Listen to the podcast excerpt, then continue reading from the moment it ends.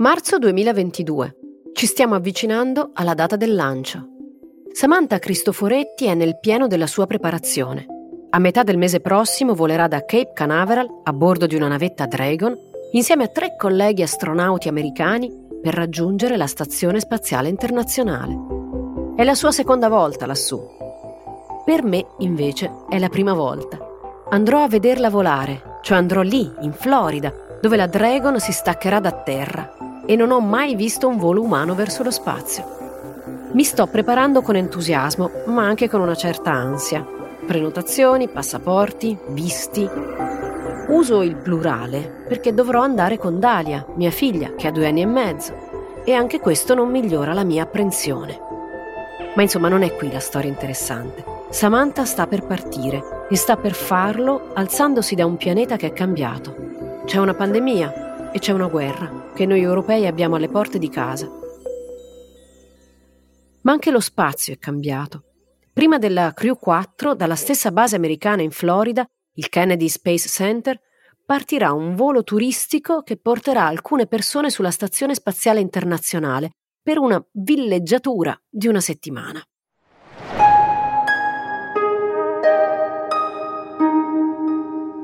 Tra loro avrebbe dovuto esserci anche Tom Cruise, ma poi è stato annunciato che lui partirà una prossima volta. E anche Samantha è cambiata. Stavolta sa bene che cosa l'aspetta lassù.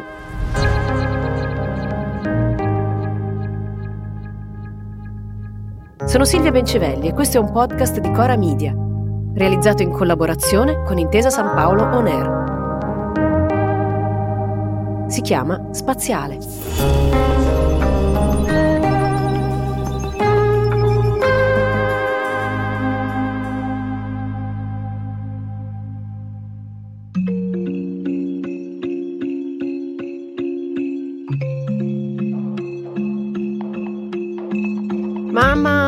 Tatte.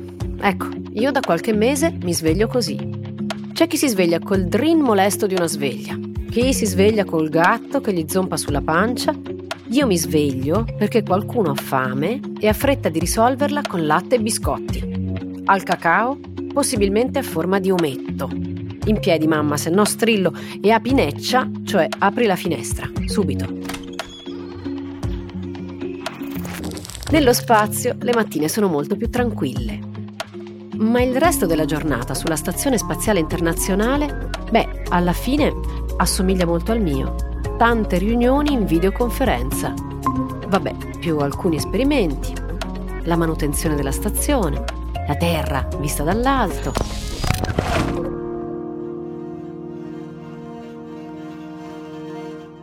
La giornata a bordo inizia nella propria cuccetta dentro a una sorta di sacco, in italiano diciamo sacco a pelo, ma mm, non è che sia una cosa imbottita ovviamente perché la temperatura a bordo è una temperatura diciamo di casa intorno ai 22 gradi. E poi dipende un po' dalle abitudini. Io sono una che tende poi a svegliarsi abbastanza tardi quindi di solito vado faccio un, un salto in bagno di corsa una, lavo un po' la faccia al volo e poi subito inizia la conferenza di pianificazione quotidiana del mattino poi ce n'è una alla sera. Ed è una chiacchierata con, con i centri di, di controllo a a terra in giro per il mondo, quindi si comincia con Houston, poi si arriva in Europa, a Monaco di Baviera, dove c'è il centro di controllo del Columbus, del modulo europeo, poi si fa un salto fino in, in Giappone, a Tsukuba, e poi si torna indietro sono solitamente poi i nostri colleghi russi che prendono loro la radio e parlano con il centro di controllo di Mosca. E così si fa una chiacchierata in genere abbastanza breve, poi ognuno uh, inizia le proprie attività. Noi non gestiamo il nostro tempo a bordo, ci sono degli eserciti di pianificatori in giro per il mondo che cercano di ottimizzare lo, lo schedule, la programmazione del lavoro. E quindi si vede che ne so, sono le sette e mezza, io dalle sette e mezza alle otto e mezza devo fare che ne so, questo esperimento, poi dalle 8 e mezza alle 10 devo fare eh, attività cargo, poi dalle 10 a mezzogiorno sport, poi che ne so, pausa pranzo, poi un altro esperimento e poi si arriva praticamente a fine giornata, verso le 7, 7 e mezza di sera c'è questa DPC, Daily Planning Conference della sera. Analogamente alla mattina si chiacchiera un po' con tutti i centri di controllo, e poi inizia la serata, si cena solitamente in, insieme, chi fa una telefonata a casa, chi poi la sera si organizza magari per guardarsi un film insieme, chi passa le serate nella cupola a fare foto, a fare video, chi scrive email, insomma poi un po' come, un po come casa propria.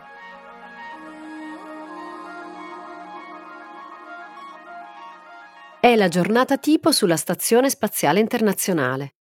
Da come la racconta Samantha, anche nello spazio ognuno trova le proprie routine, ha i propri momenti di lavoro e quelli di relax. Poi c'è il fine settimana. Per me è sempre il grido Bobby Tatte tra le sei e mezza e le otto del mattino, e mai più tardi. Per il resto dell'umanità, astronauti compresi, è il meritato riposo. Certo, nello spazio sono escluse le gite fuori porta, ma il riordino di casa, quello, tocca farlo anche lassù.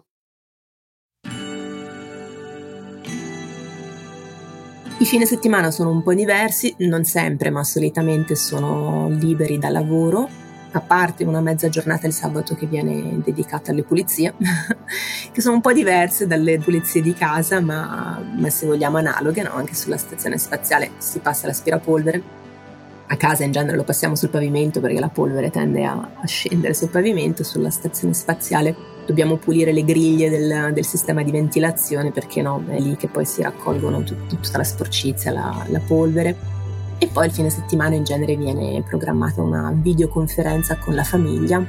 Abbiamo solitamente un, un'oretta per ciascuno in cui possiamo fare una videochiamata con i nostri familiari. Ora, Samantha parla di mattina e sera perché così ci capiamo perché così siamo abituati noi terrestri. Ma quando si vive sulla Stazione Spaziale Internazionale di albe e di tramonti se ne vedono 15 o 16 al giorno, perché si fa un giro della Terra ogni 90 minuti. Perciò non è come per noi che siamo sulla Terra che al tramonto si va a nanna e con l'alba ci si comincia a svegliare. sì, devo dire che anche sulla Terra non mi sveglio all'alba, vado a letto al tramonto, ma in questo senso è abbastanza simile. No, diciamo che non, l'illuminazione naturale è abbastanza limitata in realtà sulla stazione spaziale, mm, la maggior parte dei moduli o non hanno finestre oppure hanno dei, dei piccoli oblò e spesso poi sono coperte, quindi è, è, difficile che entri illuminazione naturale. L'unica vera fonte di illuminazione naturale è la, la cupola, quindi quando ci si avvicina alla cupola ovviamente c'è questa luce naturale che entra che poi è il riflesso del, del pianeta, no? perché a meno che non siamo proprio al momento del tramonto dell'alba, quando il sole è molto basso, la luce che entra dalla cupola è quella poi riflessa dal pianeta Terra. E quindi ha un colore che in qualche modo ti, ti, ti, ti suggerisce anche dove, dove stai volando. No? Se entra dentro una luce molto rossa, sai che sei magari o sopra il Sahara oppure sopra l'Australia, rispetto che ne so, magari a essere una luce molto chiara, bianca, dove dici devo essere sopra una, una distesa di nuvole magari.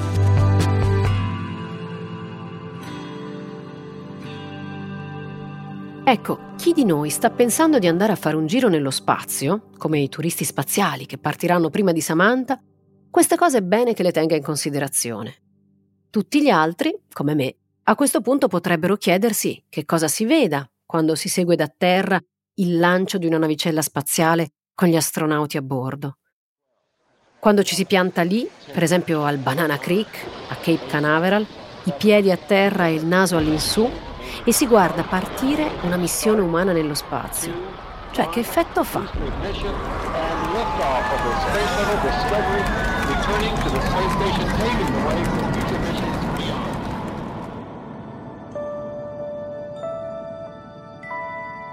L'ho chiesto a una collega più anziana, una che di voli umani nello spazio ne ha visti tanti. Le ho chiesto intanto com'è stata la sua prima volta. Lei si chiama Claudia Di Giorgio ha raccontato lo spazio su Repubblica, ha scritto sulle scienze e conosce gli astronauti come pochi altri in Italia.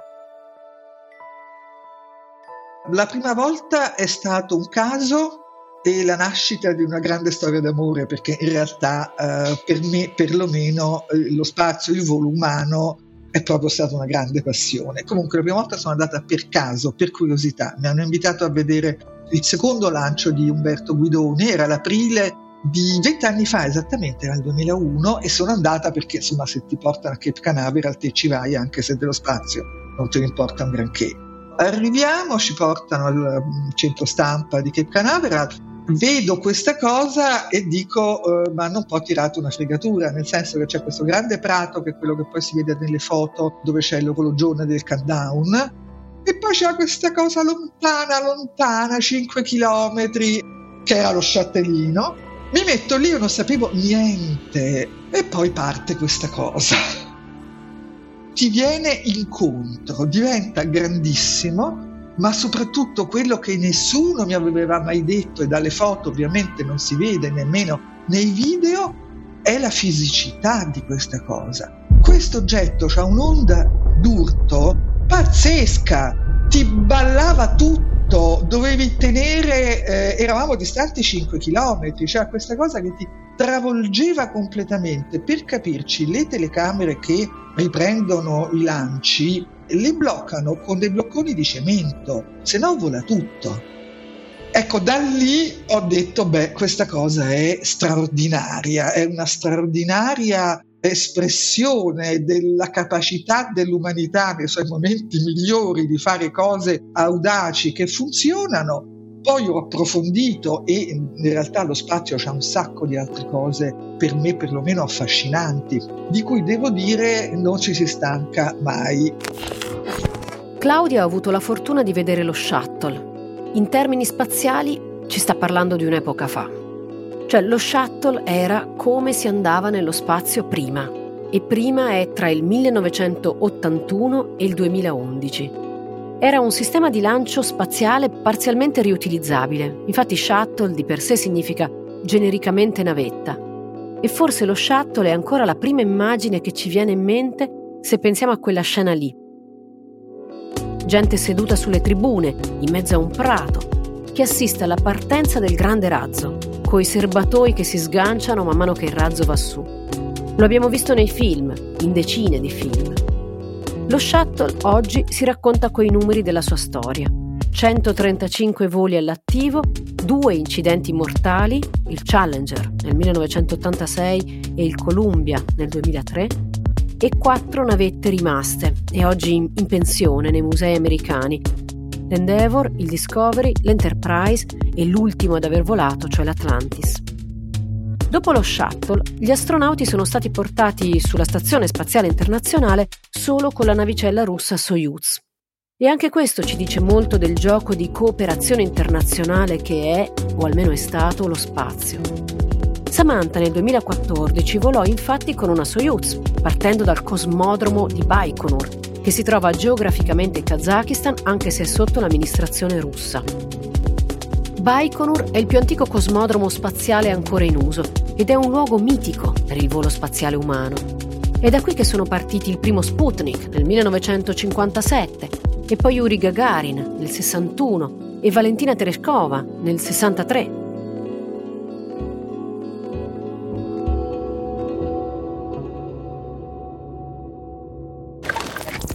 Dopo lo shuttle, dunque, messo in pensione nel 2011, l'unico modo per andare nello spazio è stato per un po' partire con la Soyuz. E valeva per tutti, russi, americani, europei. Nel frattempo in Occidente è cominciata l'era del volo spaziale privato.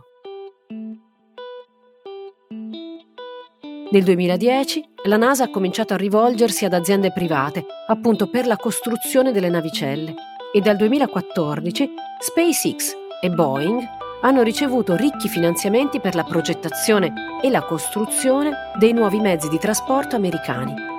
E così si è tornati a volare dagli Stati Uniti. Oggi gli astronauti americani viaggiano quasi sempre con le Dragon, le navicelle di SpaceX, la compagnia di Elon Musk.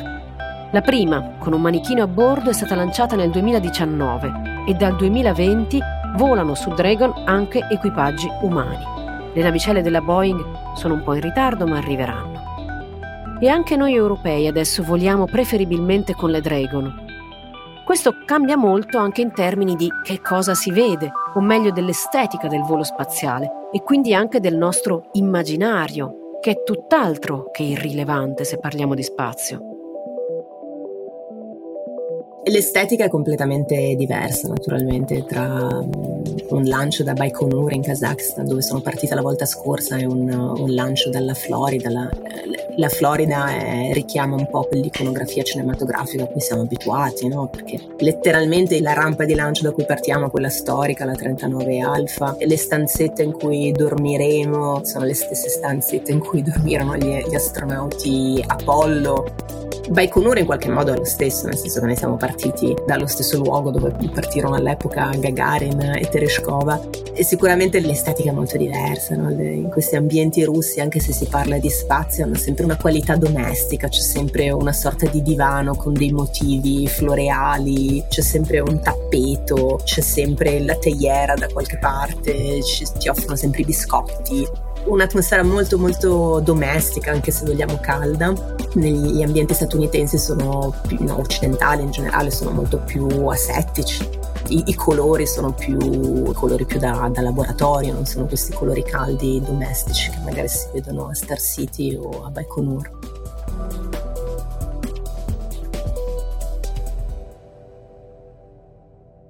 Questa cosa di Baikonur in Russia e di Cape Canaveral negli Stati Uniti e di come cambi l'estetica del volo spaziale da un posto all'altro mi incuriosisce molto, non solo perché si tratta di culture diverse e di tradizioni diverse, ma anche perché dietro c'è una politica diversa. Negli Stati Uniti, più che in Europa e molto più che in Russia, c'è anche una questione di consenso popolare.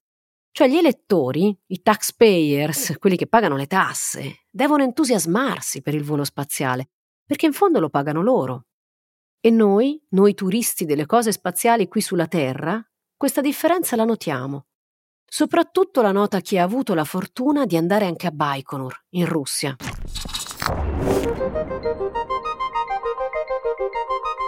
Baikonur è questa città nel nulla, quando dico nulla intendo nulla, nel bel mezzo della steppa del Kazakhstan non c'è niente, niente, nulla. C'è questo orizzonte piatto pazzesco tu arrivi lì e vedi uno spazio, uh, un, un um, look, come dire, dello spazio completamente diverso, totalmente diverso. Intanto è, era tutto o legno o cemento. Dopo un po' ti chiedevi ma perché questa cosa ha quest'aria diversa e ti accorgevi che non c'era la plastica perché nell'Unione Sovietica, specialmente in quegli anni, la plastica era un materiale prezioso e quindi non ci facevi il cartello di entrata a, a Baikonur, quello lo facevi di legno. Un esempio che faccio sempre, nella stazione spaziale, almeno uh, all'epoca, la, la, stazione spaziale è divisa in una parte internazionale, diciamo americana, e c'è una parte russa. Nella parte internazionale, per tenere le cose ferme, hanno il velcro, nella parte russa hanno delle cinghiette con i bottoncini, cioè è proprio uno spazio dal nostro punto di vista, del nostro immaginario, tra virgolette, povero, ma non per questo meno curato o meno amato. Insomma, hanno veramente un immaginario diverso.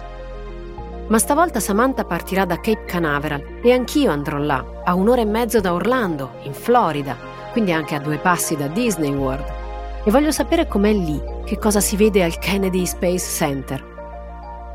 Anche perché mi hanno detto che assomiglia un po' a un parco giochi.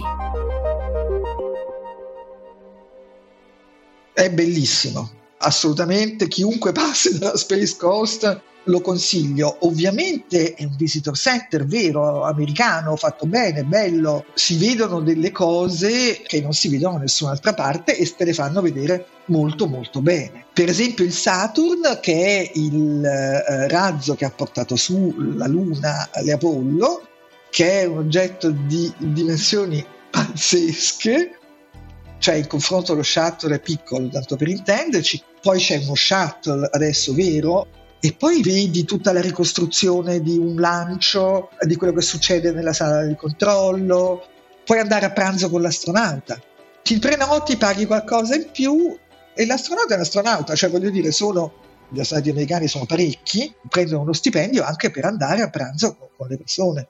Cioè lì vedi veramente come l'importanza del rapporto con la gente, dell'avere consenso sia fondamentale.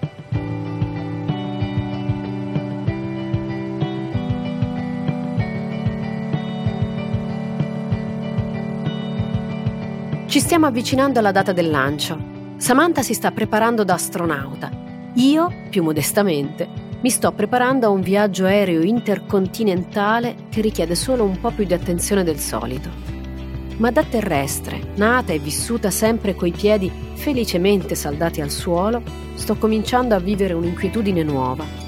La guerra in Ucraina sta continuando e ogni giorno che passa ho gli occhi sempre più pieni di quelle immagini drammatiche, disperate, strazianti. Se penso allo spazio, oggi ci rivedo il luogo che per decenni, durante la guerra fredda, è stato strategico, un terreno di conquista con mille significati. Non l'ho visto di persona. Sono nata nel 1977, come Samantha, appunto, e le prime cose spaziali di cui ho memoria risalgono agli anni 90. Non per niente il primo italiano nello spazio è stato nel 1992, Franco Malerba, a studiare un po', però, scopro che nel decennio precedente avevano volato americani, russi e qualche outsider, come un ungherese, un vietnamita, un mongolo, un rumeno, un francese, un tedesco, un indiano, un siriano, un canadese, un saudita, un olandese, un messicano, tutti uomini, tranne un paio di russe, tra cui la mitica Valentina, Valentina Tereskova. Scorro la lista e tra tanti primatisti trovo finalmente la prima donna americana nel 1983 e il primo volo con due donne contemporaneamente nell'84. Ma di questi eventi, che adesso mi paiono tanto pieni di storia, anche della mia storia di donna europea, non ricordo niente. Ricordo invece la narrativa spaziale della mia età adulta, diciamo degli ultimi vent'anni, lo spazio è un luogo di pace, un luogo di collaborazione tra esseri umani, un luogo di esplorazione, ricerca e costruzione del futuro. Questo abbiamo detto e ripetuto per tanti anni. E poi sarò un'ingenua, ma anche la targa che fu lasciata sulla Luna il 20 luglio del 1969, cioè il giorno del primo allunaggio, da un equipaggio americano all'apice della guerra fredda, dice siamo venuti in pace a nome di tutta l'umanità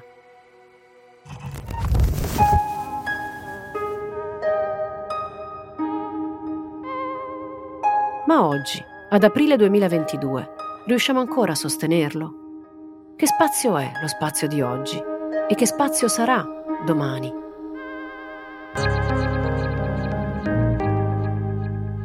Spaziale è un podcast di Silvia Bencivelli, prodotto da Cora Media e realizzato in collaborazione con Intesa San Paolo On Air. È stato scritto con Alessia Rafanelli.